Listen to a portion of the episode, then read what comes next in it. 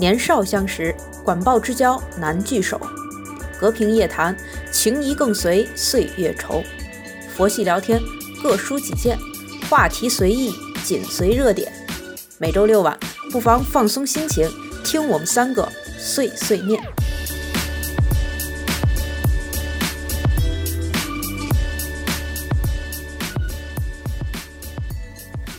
大家好，欢迎来到新的一期周六有空吗？我是小陈。大家好，我是老赵，我是郭老师。好啦，这到了我们新的一期。首先呢，我们要做的事情就是公布我们的获奖名单。然后接下来我们将从嗯。转发微信转发以及给我们那个在喜马拉雅上那个积极评论的听众中抽取三名的幸运听众，送出我们的奖品。然后首先，首先由我来抽出第一位吧。嗯，稍等一下，我打开一下喜马拉雅。说的像那个什么体育彩票开奖一样。对你一说开始，突然就进入了状态。单色球，双色球。好了，我打开了喜马拉雅，我我将要为大家抽出我们的第一位的幸运听众，就是听友八六六三八七二零这位听众呢。然后他有非常认真的评论，并且在我们之前很多期的节目中都有积极参与，所以我们决定把其中一份礼物送给他。嗯，恭喜恭喜！我抽的这位叫做泡泡一五，恭喜你！呃，这位嗯听友也是经常给我们评论，然后呃对我们节目非常的支持，然后也希望嗯你继呃之后继续关注我们，感谢你长久以来的收听。嗯，好了，那由我来抽出第三位幸运观众，我这位观我幸运听众啊，我这位听众比较特殊，呃。他的喜马拉雅账号名字叫书呆子气人，听起来很气人的一个名字。但是他每一期的节目啊，包括我们上一期的节目，呃，过往的每一期都是很很积极的去转发，而且评论呢非常的精彩，呃，转发在朋友圈中。所以我们决定破例把其中的一份奖品送给这位朋友。不，我这不是破例，人家是正正儿八经转发了的，所以就是。是我们的老粉儿，在规则之内写的比我们都精彩。对对对，文案小达人。对对，所以呢，恭喜以上的三位听众。在节目结束之后呢，我们会嗯私信各位听众，然后来联系大家，然后怎么样去送出我们的礼物。嗯，对对。没有得到奖品的那个，嗯，听友也非常感谢你们的支持，咱们以后还有机会。呃，然后呢，另外通过这次活动，我们还就是征集了大家对我们这个节目的一些意见和建议，其中比较呃出现比较多的就是觉得节目时长可能有点长。就是比如说，有的听友是上班路上听，然后都到单位了，然后可能还还只听了一半儿，然后或者是有的妈妈给孩子听，孩子都睡着了，我们还在嘚啵嘚。所以我的同事三个决定，对，我是想说，我的同事说了一期节目，他是分成七天听完的。嗯，正好听够一周。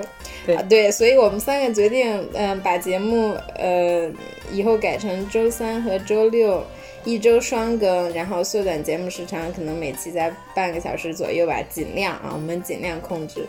对，好，这就是今天的抽奖以及听众的反馈。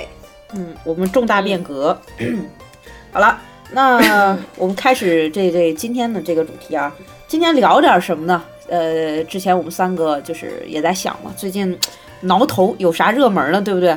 挠了半天想起来，什么节就快要到，非常重要的一节就是双十一啊！双十一，嗯嗯，对，现在这个双十一这商家的各种营销啊、创意啊，眼花缭乱。你你会员有什么优惠呀？你积分啊、满减呐，或者你甚至什么拼团啊、抢券啊等等各种花样层出不穷。我们就总觉得现在一过双十一，就是好好几个朋友啊给我们推荐的这个主题就是，哎，你们可以给我们推荐推荐双十一买点什么。但是我觉得双十一买点什么简直就是不用推荐，你的购物车可能已经加满了。嗯啊，那我们今天就就就给大家介绍介绍什么呢？就是我们觉得现在大家双十一挺精彩，好像很多优秀的点子呀已经被想出来了。其实早在古代，我们的古代人就已经创造了很多有创造性的或者有挑战性的这种买卖模式，或者一些很精彩的这种这个这个这个营销模式。我们今天就给大家来讲一讲这个，我觉得也是挺有意思的。嗯，首先我们说说我们当代有双十一，古代有没有类似于像双十一这种比较能引起大家购物欲望的节日，就是消费欲望的节日？有吗？有。现在呢，双十一可以认为是消费者的狂欢嘛。那古代的时候，人们的嗯狂欢是什么呢？在宋朝时候，元宵节是宋朝人的狂欢节日，哦因为元宵节是宋朝最隆重的节日，就不是春节哦，是元宵节。嗯而且呢，宋朝的时候，元宵节是有七天的假期的，也就是是一个小黄金周，相当于是元宵七天乐，嗯，对，对，哦，我觉得宋朝人，嗯宋朝人他们有五个七天的黄金周，比我们还要多呢。哦还有春节、元宵、寒食，还有天庆节和冬至都是七天，哇但其中元宵节是其中最热闹的一个节日，嗯因为元宵节呢、嗯是宋朝人购物、然后娱乐和出游狂欢的节日，主要的是。比如说他们的呃购物呢，主要是买那个花灯，大家都知道元宵嗯要放花灯，对吧？对这个就是嗯，嗯所以那时候的呃宋朝的时候，花灯的集市，他们称为灯市，还是非常热闹的一个节日的。嗯嗯嗯嗯嗯嗯，就是说，就是大家在集元宵节的时候是，呃，集市什么的，大家张灯结彩的，然后在集市上面 shopping 是吧？对对对对，然后集市上不光有 shopping，还有很多的节目，然后有很多做杂耍呀什么的，就是还有还有很多的那个闺阁女子，在那一天的时候可以出门游玩儿，就不是不用哦一直在那个、哦一直要在家里，所以那是一个真的是非常热闹的一个节日。还有那时候就是还会有一嗯些类似于。嗯，会有一些爱情故事发生在元宵节的那个灯会上，就有那个嗯月上柳梢头，人约黄昏后，然后就是还有很多这样的情节在吧。而且我觉得那个古代的时候，其实，在宋朝的时候，元宵节啊也是很受到政府的鼓励的。嗯嗯，比如说元宵节期嗯间呢，那个政府就会减免公租的那个三日的租金，并且呢，官府还会在元宵节期间给各支的歌舞队发钱发酒，然后以作犒赏。然后呢，甚至到傍晚的时候呢，他们还会到各家各户去询问点灯的油烛是不是够用呢？如果不够用的话，官府还会给油烛，就是给给那个给酒钱油烛。然后就是说，可就是可就是说可以领到钱，是官府来发的。我的天，这个这个社这这个社会福利很好呀，这就像双十一政府敲门问你你购物车里的钱够吗？这我给你发点消费券吧，有点羡慕他们。嗯对，就很像我们前段时间各个地区都会发的那个消费券儿，其实嗯在宋朝的时候就已经开始有了。然后呢，不仅如此，嗯然后临安府尹就是等于是他们当地的政府的官员，还会出来拜会市民。这时候他就会坐着小轿子呢，在舞团拜队的簇拥下面招摇过市。对，算是他们叫招摇过市，但是是一个褒义词啊，是一个嗯褒义词。然后这时候呢，还会有一些呃官员跟在轿子后面背一个大布袋，里面装着。嗯，纸币，然后每次遇到那个在在城里做生意的商民呢，还会给他们派钱，每嗯人十文，祝他们新年的生意兴隆。这种行为呢，在宋朝的时候叫做买市。嗯嗯，对对对，嗯叫做买市。对，然后包括说天子在元宵节的时候也会，呃，准备很多的酒，嗯普通的群众都可以去喝一杯天子赐的，又在一个金杯里面装到天子嗯赐的一杯酒。所以说，当时哪个嗯活动还是就是群，就是所有的民众跟政府都会有很积极的参与的。嗯，这个是那个古代的，算是宋朝时候的一个双十一。你 你看，我觉得他这元宵节好像就是对，就是像过年的一部分，就是他们的这个元宵节要比他们的春节好像还要热闹。你像咱们现在过年就是年味儿对淡了，对对基本上过了初一、初二，就是没有什么过年的感觉。但是他们这过年好像一直延续到元宵节，甚至你刚才说一直到正月十八，对不对？就这个正月要延续很久。对，嗯对，不，但他们春节的时候其实也会有一些活动，不光元宵节。就比如嗯现在我们双十一的话，就是，嗯，怎么说？其实我不知道你们发现没有发现，很多的商家其实他不是直接的降价，他是嗯选择了送赠品的方式。嗯，就比如说化妆品吧，它就是原来比如买买一个正装，然后它会再送你 N 多小样，然后告诉你，相当于是买了三十毫升送了什么三十毫升，但其实它的价钱没有变，它只是选择这样送赠品的方式，对吧？嗯？但这个呢，其实赠品回馈的这个方式在宋朝的时候也有了，哦，就是春节的时候啊，很多商家就会制作一些过年的礼品回馈主顾主顾。比如说呢，百货商店呢，通常会给主顾送门神啊、桃符啊这些，然后纸马铺呢，则会印一些钟馗、彩马、回头马等年画来回馈主顾。药铺呢，就会做一些屠苏袋儿，因为在宋朝的时候啊，人们相信把屠苏袋儿画到门额上呢，就可以避邪气。所以呢，嗯。药铺就会在一些小布袋儿里面装入一些屠苏这种中药材，然后再用五彩的线扎成一些，比如说四金鱼同心结，或者是百事集结，集结送给那些老主顾，然后，然后也是算是辟邪气吧。所以这个其实送送赠品这种方式，也是从古至今就有的这样的一种手段了。嗯，嗯，确实是，嗯，看来就是可能这个基本的这些营销手段或者是促销的手段就那么几几种，然后大家数千年来就是换汤不换药，可能嗯当年就是在。就是像你说的那个，一个市长拿着布袋出来发钱，现在就变成在网上发发这个优惠券、送消费券，其实都是差不多的。嗯，嗯我最近我我就是确定这主题以后，我就查了查，呃，关于广告的这一方面，广告营销也是现在我们非常普遍的，就是，嗯、感觉现在广告的手法也是越来越新，除了那些平面广告、电视上的广告，还有这个呃直播呀什么各种。然后我就去查了一下，发现，嗯，古代也会做广告古？代其实广告，对广告行业也挺发达的。啊，呃，那个时候的广告有这么主要几种形式，一个就是口头广告，就是比较原始的广告方式，就是你卖什么你就靠自己叫卖，就是走。对，走街串巷的叫卖，然后还可以自己编一些歌啊，编一些顺口溜啊，然后一边走一边唱，以以这种方式来吸引顾客。就比如说宋朝这个宋高宗绍兴年间，杭州城里有卖梅花酒的，就是一种就是自家酿的这个梅花酒。然后当时他们就是以这个有一首家喻户晓的曲子叫《梅花引》，然后他们就是一边唱着这个曲子，大家一听这个《梅花引》这个曲子，就知道他是卖梅花酒的这个商贩，就是当时比较典型的一个例子，一个口头广告的哎这个例子。这个咱们现在也有咱们现在的很多广告歌，对哦广告歌，就是大家没把这个商品编编成歌之后去唱什么的。对，还有那个，嗯就是咱们小时候不是也有那个磨剪子抢菜刀那个，还有那什么 磨剪子抢菜刀。对，现在也有口头吆喝还是挺常见的。对呀、现在楼下还会有收头发。嗯、对。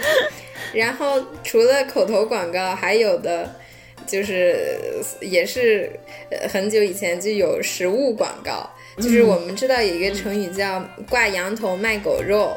嗯嗯就是它这个词语是出自宋代和尚释普记的《五灯圆会》呃《武登会元》。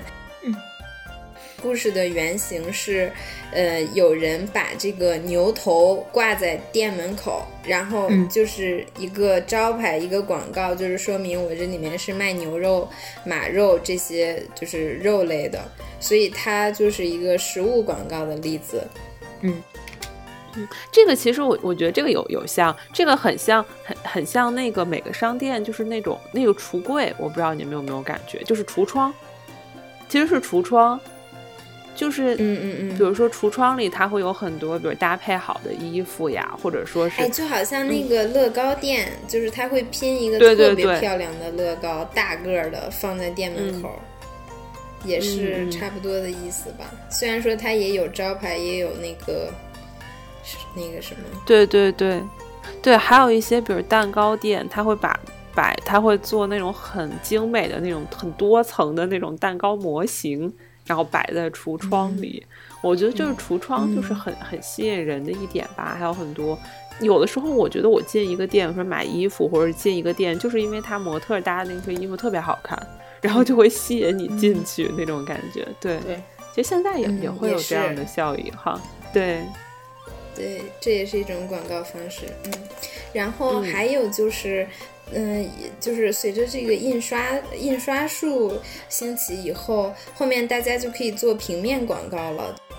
包括这个商店的招牌呀、什么的，就比如说在《清明上河图》里面，就是一个描绘宋代的那个街头的这个，就是非常写实的一个这个名画。它那里面就可以看到，就比如说有一些店铺，它的招牌上面写的什么刘家上色、陈坛、沉香，还有一些药店，什么那个什么杨家印证，就是这些药店，还有绸缎店，王家罗锦，呃匹莲铺，就是这些招牌什么就有了，这就是平面广告的最开始的。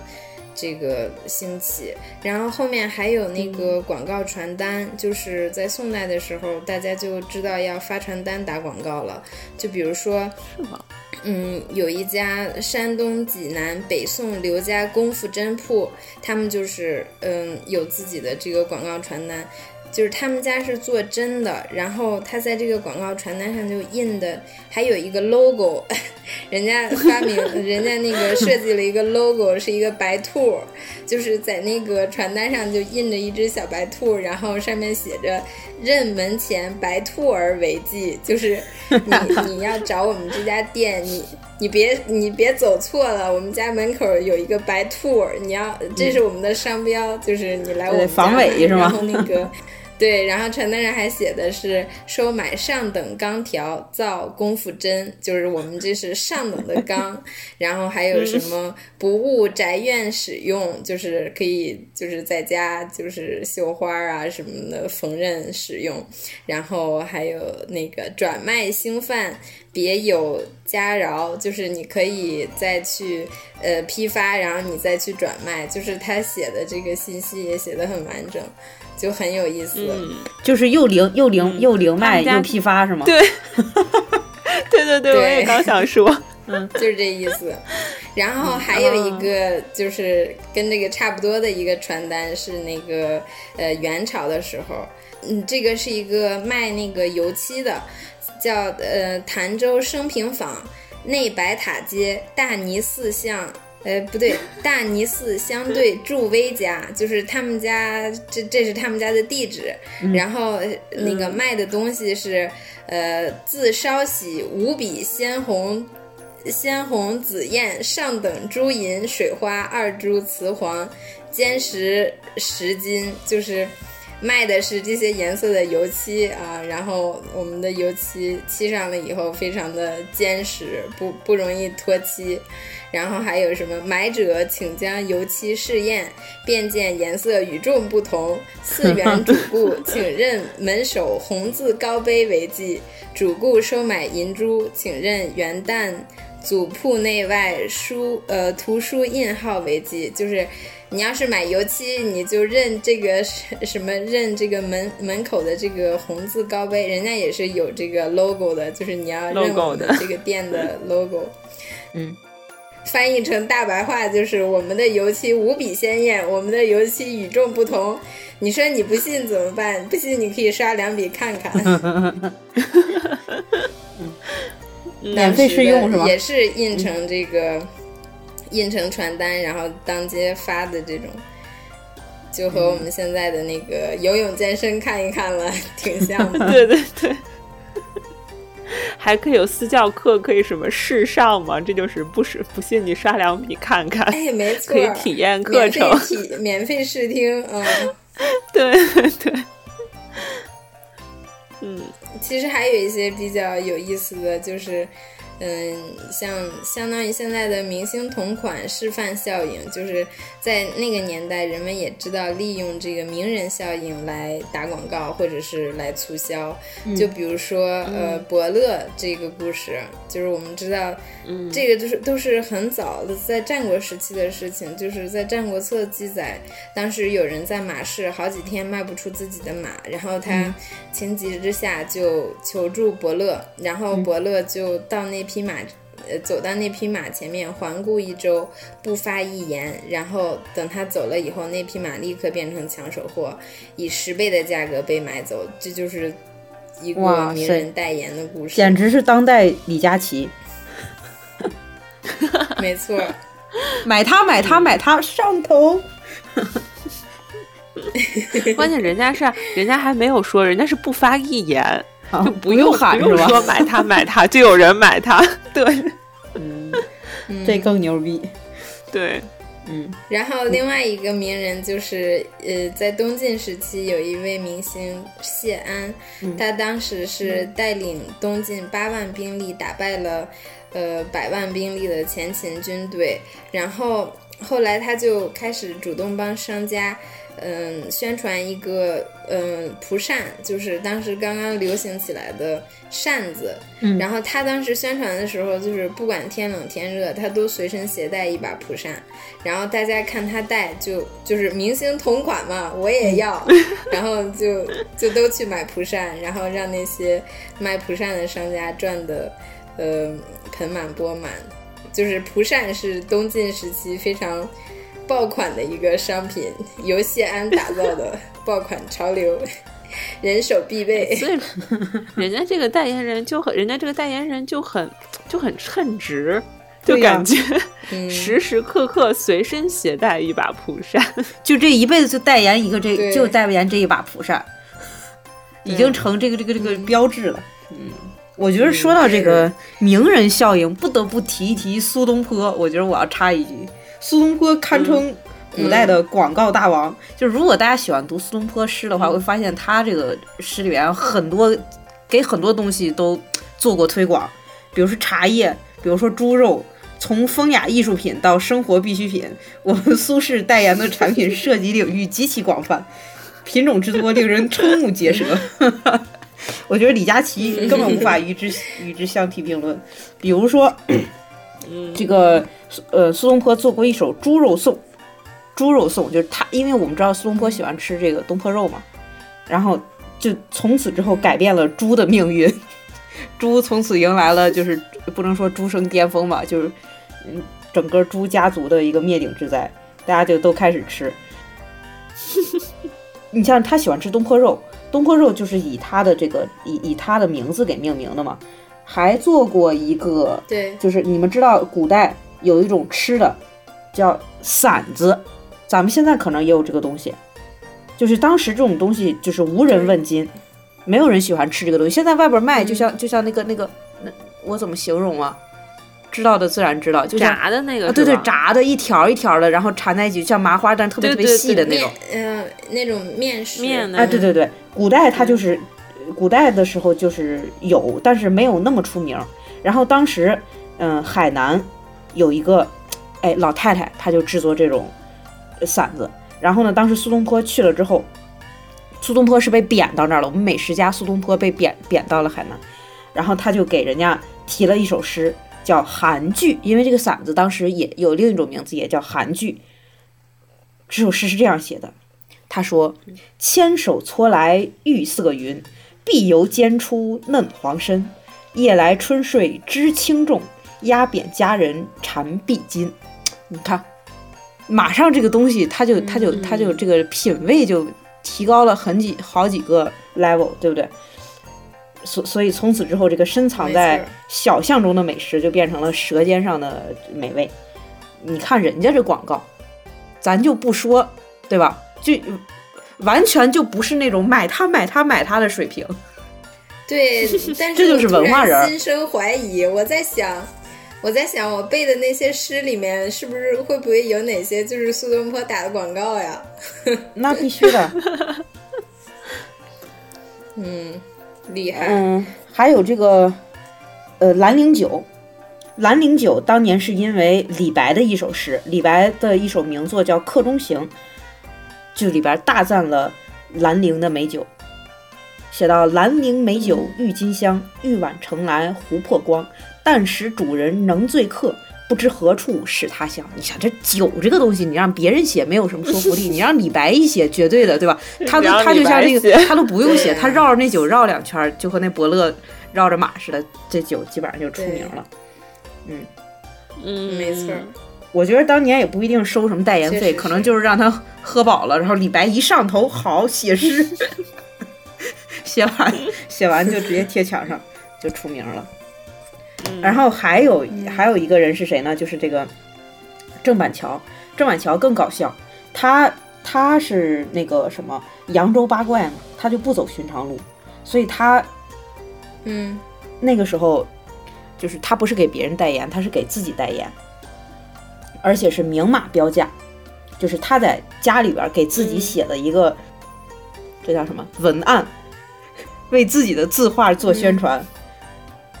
我看他是怎么写的啊？他说：“哎，特特别言简意赅，我们都学学啊。我我们回头那个节目简介可以参考一下，叫‘福六两’，谢谢谢谢，嗯，福六两就是一幅画六两钱，半幅四两，嗯，这不用解释了吧？小幅二两，嗯，条幅对联一两，扇子斗方五钱，凡送礼物实物，总不如白银为妙。”就是说，你你你想要我这字画是吧？你给我吃的，你不如给我点钱，就是就是我卖，然后公之所送未必 地之所好也，还是前面这句，你送的吃的我不一定喜欢，你送的东西我不一定喜欢，你还是给我钱，我卖我卖画，送现银则心中喜乐，书画皆佳，礼物皆属纠缠，赊欠尤为赖账。就是你，你给我钱买我的画，我非常开心。对我这画都是上乘佳品，但是呢，你别欠钱就行，对吧？哎，短短几十个字儿，言简意赅的把你想把商品的价格、把商品的种类，对吧？我整幅卖、半幅卖、小幅也卖，一一一一个对联我也卖，都给说出来了，然后用途也给告诉你了。我觉得这简直了，嗯，文案小达人。哎，这咱们也能。咱们就完全复制他这个，咱们就是一整期节目一百块，半期五十块，只听简介。你你是让人家给钱呀，还是咱要发钱呀？卖了。说的好像有人买似的。行吧，嗯，咱们先像郑板桥一样有名了再说。哎，我们还可以学学那个谁，那是那是说哪个名人活着时候推自己的字画。就出去问，哎，你有没有你没有看过是谁？你这儿有没有卖谁谁的字画？是谁来着？是梵高吗？忘了，没说过。还是毕加索？不是吧？不是，是谁来着？不是吧？我们回去就可以听。哎，你有没有听过周六有空啊？这这个节目，我的天，简直太好听了！去晚了网去晚了之后，网页都要卡。哎，这不是我就干的事儿吗？那个在那个知乎上有一个问题，就是有没有好的音频节目推荐喜马拉雅上的？然后我在底下回复：周六有空吗？这个节目不错，我一直在听。我还写什么宝藏节目？赶紧去听。哎呀，行，我觉得可以啊，这波操作完全可以。